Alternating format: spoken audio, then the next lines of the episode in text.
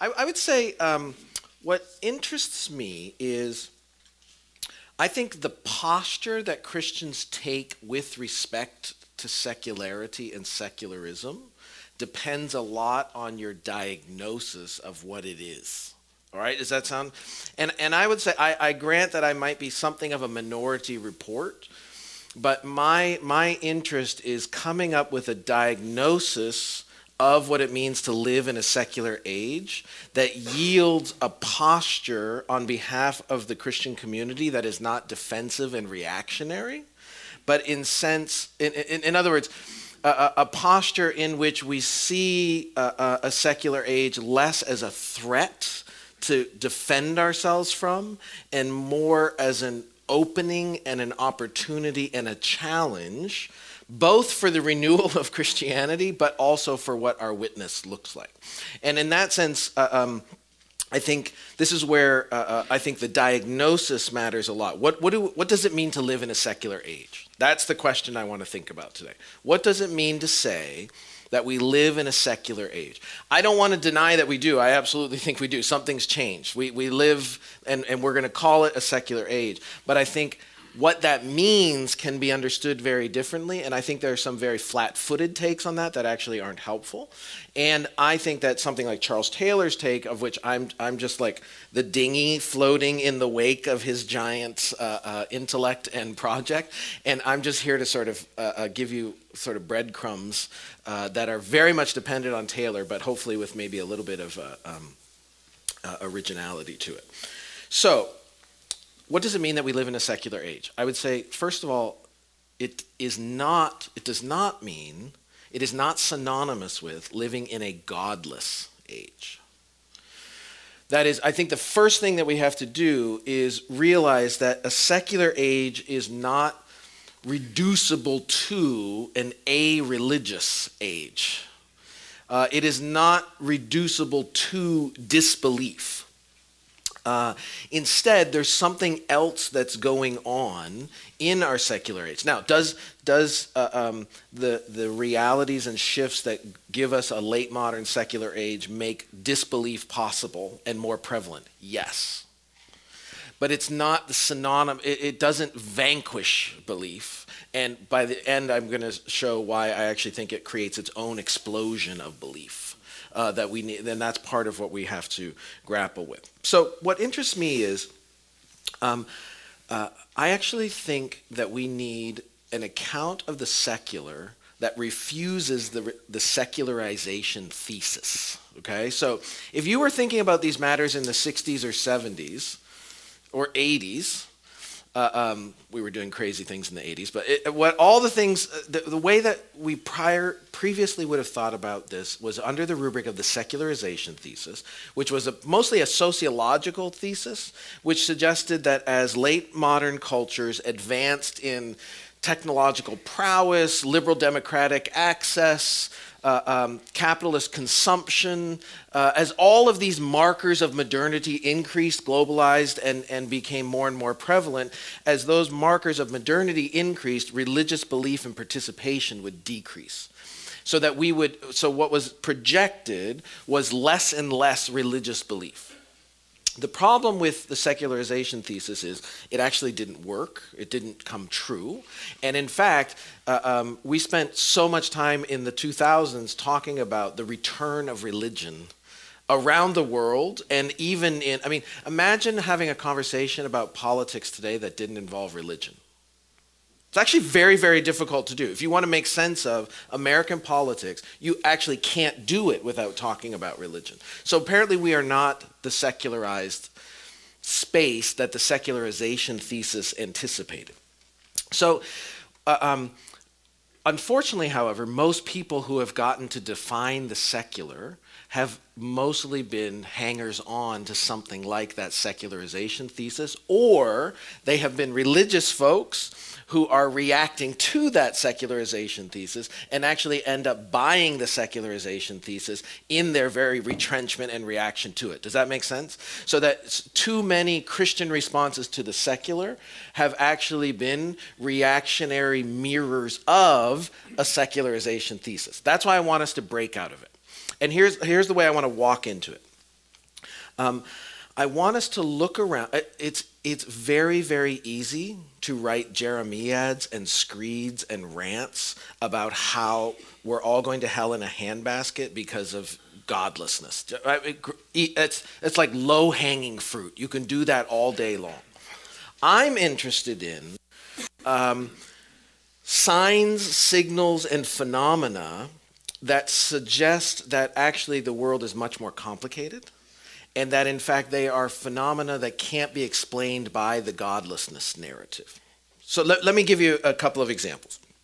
Um, my, my, I think my favorite encapsulation of what I think defines a secular age comes from a British novelist named Julian Barnes, who unfortunately I still think we don't read very much on this side of the pond. Um, Barnes is, so what you have to realize is, Julian Barnes is kind of the poster child of British secularization, right? So he's probably in his 70s, I'm going to guess, about 70s, like like a Martin Amis contemporary. And uh, um, he is, in a sense, he is the picture of the person who grew up in a post-Christian Britain, in that he never went to church, has had no religious experience whatsoever, has absolutely zero stake in religious identity, and has not been formed in a religious way at all. And yet, in 2008, he published a really, really remarkable memoir called Nothing to Be Frightened of. And there's a line that occurs in that memoir, I think about three times, where he says simply this I don't believe in God, but I miss him. I don't believe in God, but I miss him. That to me is the most succinct encapsulation of the messy complexity of what a secular age is. So, does he not believe in God? Sure. In a way, that's almost the least interesting part of that claim, though, right? I don't believe in God, but I miss him. And what interests me are all the kinds of phenomena that we still bump into in our supposedly secular age that manifest that kind of malaise and ambivalence and even longing rumbling around under the disbelief. Uh, in fact, what's interesting about um, Barnes is he's a passionate devotee of the arts. In fact, his most recent nonfiction collection is all on painting, uh, and he's also uh, uh, um, uh, he like crazy smart about music, classical music. Um, what in Nothing to Be Frightened of, he he has this point where he says, you know, uh, um, I realize that the art that I am most passionate about has been generated by people who believe that Jesus Christ died and rose again. Do you know I mean? So, and whether it's whether it's listening to Bach's or uh, St. Matthew's Passion, or whether it's it's going to you know see Titian paintings in northern Italy, and at one point he says, you know, I'm I'm sometimes haunted when I'm in front of these works of art or when I'm listening to these works of art by this question: What if I believed it were true? Right? And he realizes that in fact the beauty that was that captivates him has been generated by a people who believed it was true. And so it creates this situation of haunting in a sense. Uh, um, if if if Julian Barnes is a doubter, one of the things you start to realize is that sometimes doubters doubt their doubt. And in that sense, the doubter who doubts his doubt is actually haunted by the possibility of faith. That's, I think, the kind of space that we inhabit. I'll give you give you one other example of the phenomenon. You can, by the way, you can also do this in popular music. Uh, uh but if I do now, I'm going to show how old I am, what a dad I am. If I start citing musical examples, because like it's all going to be the Postal Service and Death Cab for Cutie. All right, uh, so I won't because I actually think, you know, equally, Kanye and Chance the Rapper would be actually interesting examples of sort of hauntings of the transcendent in contemporary uh, cultural music. I'll give you uh, one more example of again what I'm what I'm looking at are just little case studies that complicate the standard secularization narrative. The other is um, Steve Jobs. Okay? So I, I used to be this huge evangelist for Walter Isaacson's biography of Steve Jobs. And really, if you haven't read it, you should absolutely read it. It's heartbreaking and unbelievable at the same time. Jobs was an incredibly tortured soul, I think. Uh, you might remember he died at 54, mostly because of hubris thinking that he could control his cancer with his diet, which goes back to a long legacy in his life of basically thinking that he's the master of his fate. So lots of heartbreak and lots of sadness, and then also, and also he's a total jerk, total jerk as a boss, and brings out the best in everyone around him. It's a, it's just, as an Augustinian, I read this and think this is this is why I'm a Calvinist. Do you know what I mean? Like the the messiness of people's uh, uh, motivations and so on. But Jobs, so think of Steve Jobs. Steve Jobs is like this poster child of almost everything that we love and idolize today, right? Think of it. I mean, uh, uh, um, on the one hand, he, he's in the heart of Silicon Valley. He's at the forefront, avant garde of technological advancement. He's also a real uh, passionate devotee of the arts as well. So that all of us, all of us love kind of Apple. All of us who have the, you know, aesthetic sensibilities to hate PCs. Uh, uh, um, are, what we love is actually the kind of Bauhaus simplicity of all of this, right? The, the minimalism is its beauty. So he's, he's passionate about, uh, about uh, beauty and art and design. And he's also super successful capitalist. you know, I mean? like unbelievable. Uh, uh, so in a way, he almost embodies everything that the culture values, everything that a secular culture values. But here's the thing: he does not fit the secularizing narrative. I'll give you one example. Late in his life, Isaacson is having a conversation about him. This is when he knows he's going to die. Here's the, here's the snippet of the conversation. One sunny afternoon, when he wasn't feeling well, Jobs sat in the garden behind his house and reflected on death. He talked about his experiences in India almost four decades earlier, his study of Buddhism, his views on reincarnation and spiritual transcendence. I'm about 50 50 on believing in God, he said. Now, by the way, if you are ever in San Francisco and somebody says, I'm 50 50 on believing in God, take that bet. In, in, in, other words, that's a pretty remarkable thing to meet somebody in the Bay Area who says, Yeah, I'm like 50% open. I mean, you can you can sit here and judge that and say, you know, you know, from from from uh, uh, the safety and and and you know, uh, uh, robust faith of our of our location right here. You can say, oh, see how wishy washy the world is. He doesn't even know whether he believes or not. L- listen to the other side. He is fifty percent open to considering this. Right? In fact, he goes on. He says, "For most of my life, I felt that there must be more to our existence than meets the eye." He admitted that as he faced death, he might be overestimating the odds out of a desire to believe in an afterlife. I like to think that something survives after you die, he said. It's strange to think that you accumulate all this experience and maybe a little wisdom and it just goes away. So I really want to believe that something survives, that maybe your consciousness endures. He's longing for immortality. He fell silent for a long time. But on the other hand, perhaps it's like an on off switch click, and you're gone. And then he paused again and he smiled slightly. Maybe that's why I never like to put on off switches on Apple devices. these haunted, right? I don't want an on off. This is, this is, you know, the post Steve Jobs. We have all these switches and buttons and things. It's heinous. It's heretical. Uh, um, but back in the day, it was like smooth, clean, no on off switches because there's this hope that maybe I don't get turned off, right? Maybe I endure. That's not, I'm not saying he's a closet Christian. I'm not, I'm not positive. Uh, what I'm saying though is somebody who's in the heart of, that embodies almost everything that we idolize in our secular age is 50 50 on believing in God and wants to live forever. Is that a threat or is that an opening and an opportunity?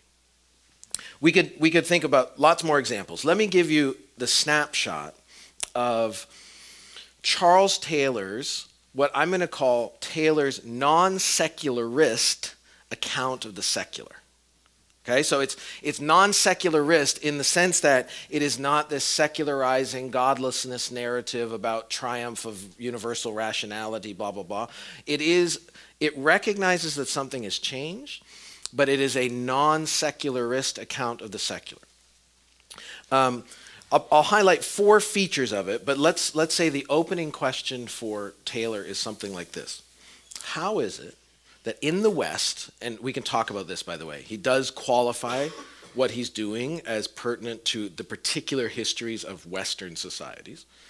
He says, How is it that in the West we went from an age in 1500 where it was virtually impossible to not believe in God to an age in 2000 in which, in, especially in elite sectors of cultural influence, it's virtually impossible to believe in God?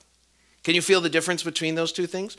It's not necessarily a, a, predictor of whether or not people believed in God. It's just talking about the default conditions of believability, right? So that if you're, it's 1500 in Paris, it doesn't mean that there are no atheists around. It just means that it is almost unimaginable as the default that somebody could imagine not believing in God.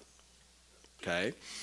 In contrast, if you're at NYU in 2000, in most of those elite spaces, although let's come back to NYU. i am going to run with this story, but then I want to come back to NYU. If you're at NYU, uh, or, or, or, let's say Columbia, yeah, that's also. You're at NYU in the in, in 2000, and you you are sort of running kind of these elite centers of culture. Culture. You can basically assume if you're in a room this size that nobody believes in God. Right? What changed? Taylor's question is what changed? Now, that answer is 900 pages long. And it involves a long historical genealogy that we do not have time to do today. Um, I want to try to encapsulate the, the summary or the, the fallout of that. The first is this What does it mean to live in a secular age? Secularity is not synonymous with unbelief. Secularity is a feature of the contestability of belief. Does that make sense? In other words, don't when you hear the word secular or secularity, don't think disbelief or unbelief. Think the contestability of belief. So what, what, do we, what does that mean? You, you could, uh, some of you might know Peter Berger's stuff. You could talk about this in terms of what he called plausibility conditions. What is, what is sort of believable given the water that we swim in, that we take for granted as the default? uh, um, what has shifted over those five, 500 years is, the, is nobody's belief is taken to be axiomatic universally, right? There is no overarching, governing, axiomatic default belief so that we assume everybody believes what we believe. Now, that I, I say overarching because on the one hand, there are going to be microclimates where we still do that. Do, does that make sense? In other words, so so Manhattan would be one where actually you can probably, for the most part, operate with the assumption that there's a default belief, but maybe maybe also Nashville has its own too.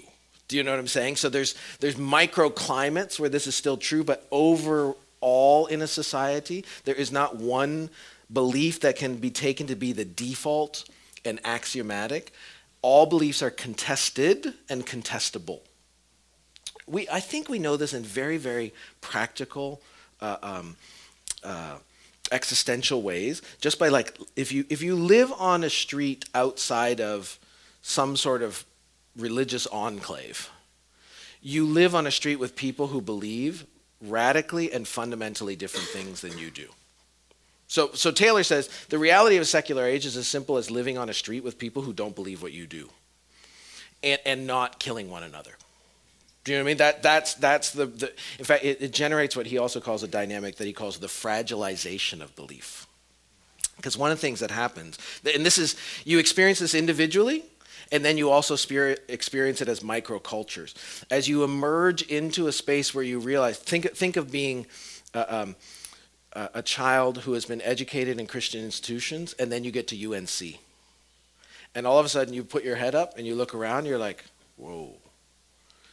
There's people here We didn't do that at home.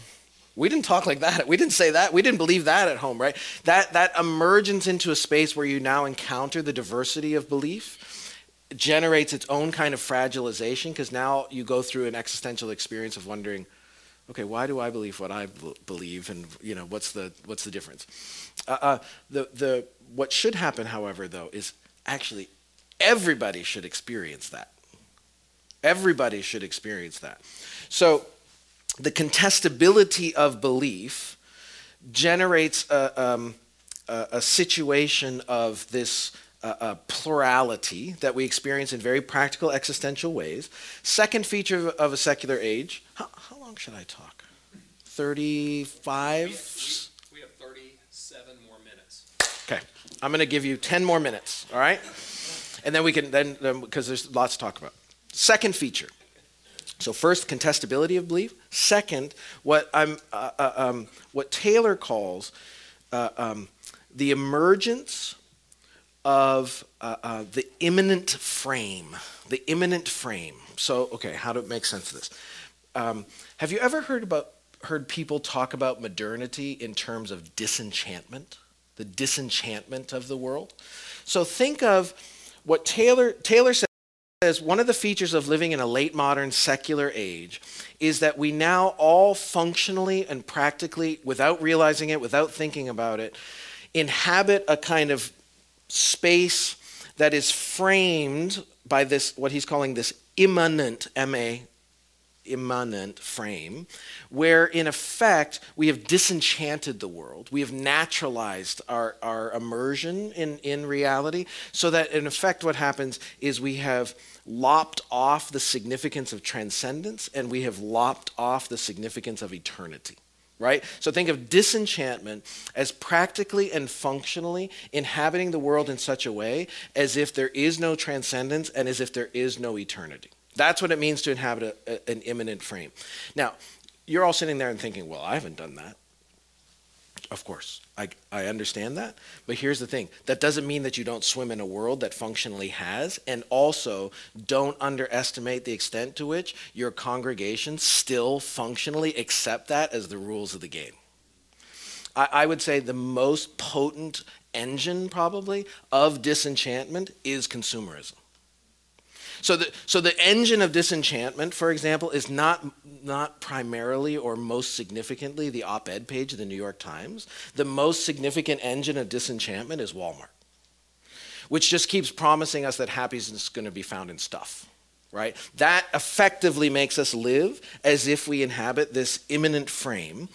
And so then what happens is within that immanent frame, however, Taylor says, what, what becomes, what happens now, this, remember, this is a long historical story. What emerges is the possibility, well, okay, wait, let me pause for a second.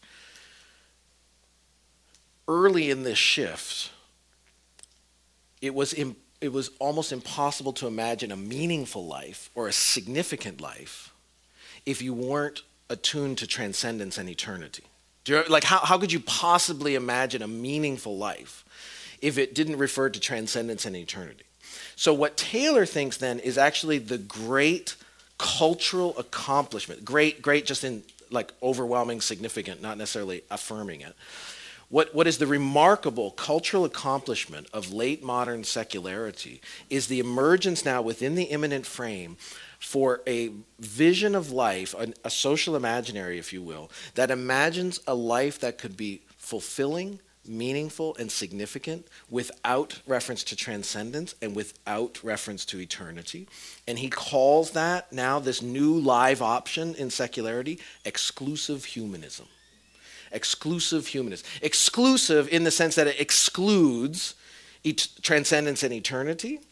Humanism insofar as it's still actually invested in a kind of human project. It's still looking for meaning and significance and, and, and enchantment, even a kind of quasi enchantment in a way, but now it's trying to do it under the conditions of the immanent frame. Now, there's a very, very fascinating story that I wish this is a oral footnote to go read, but uh, um, there's a fascinating story about which, by which Taylor demonstrates, I think, that actually the emergence of exclusive, exclusive, humanism was impossible if the West hadn't already come through Christianity. So there's there's very very interesting debts that secularity has to Christianity. Okay, so immanent uh, uh, contestability, immanent frame. Within that immanent frame, now the emergence of the possibility of exclusive humanism. But then here's a fourth feature what he calls the cross pressured reality of life within that immanent frame. Now, what does he mean by that? And this is where you have to remember Taylor is a Christian, but he's, he's trying to narrate an account of this in which he's not like fronting that until the very end of the book, where he then puts on the table, he thinks he, he, he has a different account because of his own Christian faith, okay? What, what Taylor says happens is when we all inhabit this immanent frame, because of the contestability of belief, but also because, and effectively what Taylor says, because I think there's still transcendence and eternity. We've made up the world as if there isn't, but in a way, what Taylor says is one of the things that might explain why we keep trying out options that we do is because maybe somebody's knocking, right? Or at one point, he uses this great metaphor. He says, you know, we, we've, we've basically set up a society in which we're trying to live out this exclusive humanism without reference to transcendence or eternity. And it's like, uh, um, sometimes you drive from the city out into the country and you're listening to your radio station, then you lose it, and then all of a sudden, you, so you don't have the radio station for a long time, and then all of a sudden you just hit this one pocket out in the valley, and the station comes back on and then you remember. And it's like this sort of like whoa whoa what's that? it's like you're catching signals that you thought you had lost. Uh, uh, taylor says that partly explains now this phenomenon of cross pressure within the immanent frame. Given the contestability of belief everyone is cross pressured in the sense that they experience the pull and push and tug and stretching of the rival stories that lead them to doubt. Okay, so cross pressure is this existential experience of living into the contestability of our faith. Now, how is that experienced? Well, let's start with how it's experienced by religious communities. The way it's experienced by religious communities is it makes doubt an ever present reality.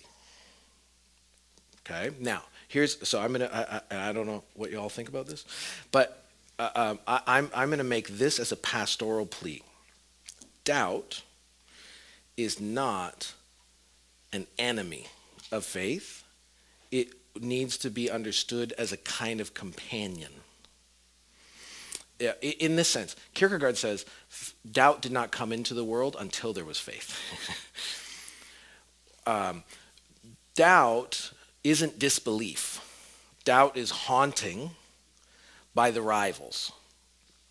And I think one of the things that has worried me about North American evangelicalism is that we have effectively demonized doubt as sin, and, and uh, young people think we have something to hide. If we don't make space, to realize the cross pressured place is to, is to say, uh, uh, unless you all are just much, much, much, much better Christians than I am, I have a hard time imagining that you inhabit the world every day in such a way that you're never haunted. Uh, the reason I say that with some confidence is the diaries of Mother Teresa were published, and we realized that she struggled with incredible dark nights of the soul in doubt. So I'm thinking, Mother Teresa's grappling with this. We, we are all Thomas now, okay? We are all Thomas. And what Jesus does is he doesn't demonize Thomas, he gives him the wound, right? So, existentially, I think one pastoral implication of this is to realize that for believers who inhabit this cross pressured space of a secular age, doubt is going to be a common existential reality. And I think we pastorally uh, not embrace it, but we pastorally minister to and through the midst of it. It's exactly why we need a community of faith. There are going to be days I need you to believe for me. Okay? So that's one pastoral implication. But here's the other, and this is the posture implication. If cross pressure means that the believer is tempted to doubt, but everybody is cross pressured, it also means the unbeliever is haunted by faith, right? That in fact, the unbeliever can't just write off and insulate herself from these kind of wake up calls of mortality or these wake up calls of transcendence or this FM signal that comes back and grabs hold of you. And that's exactly why I think our posture vis a vis unbelief, it has to be one in which you leave opening, you leave an opening for them to express their doubt, which is the consideration of faith. Right? That's why cross pressure is actually an opportunity. Finally, last feature, I'll close with this, is um, Taylor says because of this cross pressure and the contestability of belief, you know, it's almost like this kind of pressure cooker that happens. And the result is not just increasing disbelief. The result is what he calls a nova effect of an explosion of different ways of believing. Right? So you get so, is the rise of the nones a manifestation of secularity? Yes. But so is Oprah. So is Eat, Pray, Love. So are all of our kinds of alternative spiritualities, which, you know, you don't, you don't run into many people who say, I'm a naturalist, I'm not spiritual. Right? Some, usually, usually if you run into people like that, you know, I, I well, I, I don't want to generalize, but many cases, the atheists that I encounter are actually kids who had really bad renditions of Christianity in their life. And the God that they don't believe in, I would not believe in either. Like, if that's the only God you know, you should absolutely be an atheist. Jesus is an atheist with respect to that God. Um, but for the most part, you don't, you don't actually run. What's, what's the trope we hear? I'm spiritual, but I'm not religious. Okay? All, and again, you can be frustrated with that. You can, you know, say how mushy that is or whatever. Or you can actually hear in that a certain uh, refusal to relinquish some kind of enchantment, right? And and I, I just think there's a way to construe that as an opportunity, an opening. Let me close. Let me give you a picture as a as a closing. Well, I'll talk a picture. In the heart of Manhattan, in the Met, the Metropolitan Museum of Art, is uh, a remarkable painting by El Greco called The Vision of St. John. If you're, next time you're in New York, go find it. It's completed around 1614, which is unbelievable to me because when you when you come up against this thing, you swear it's an early 20th century painting. It's just so like modernist in some ways, okay? And it's a, the painting is actually a portrayal of the opening of the fifth seal in Revelation chapter 6.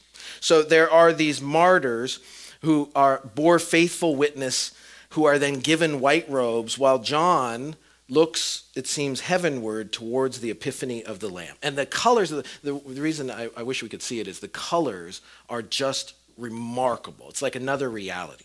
Now, here's the thing if you ever get to see it, look or look it up when you get back. Uh, the painting as we view it now, which is actually still quite large, but the painting as we view it now is actually a fragment.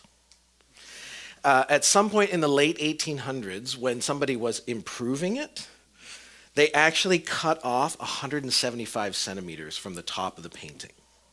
For, for Americans, that's about five feet. Okay? So, in the name of improvement, the scene is truncated almost in half. And so, in what seems a fitting parable of modernity, the exultant arms of John the Revelator reach upward to nothing. There's, there's nothing up there.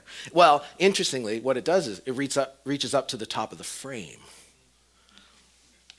And the martyrs who seem to be receiving gifts receive them from nowhere and no one all of them seem to be looking for something that's no longer there.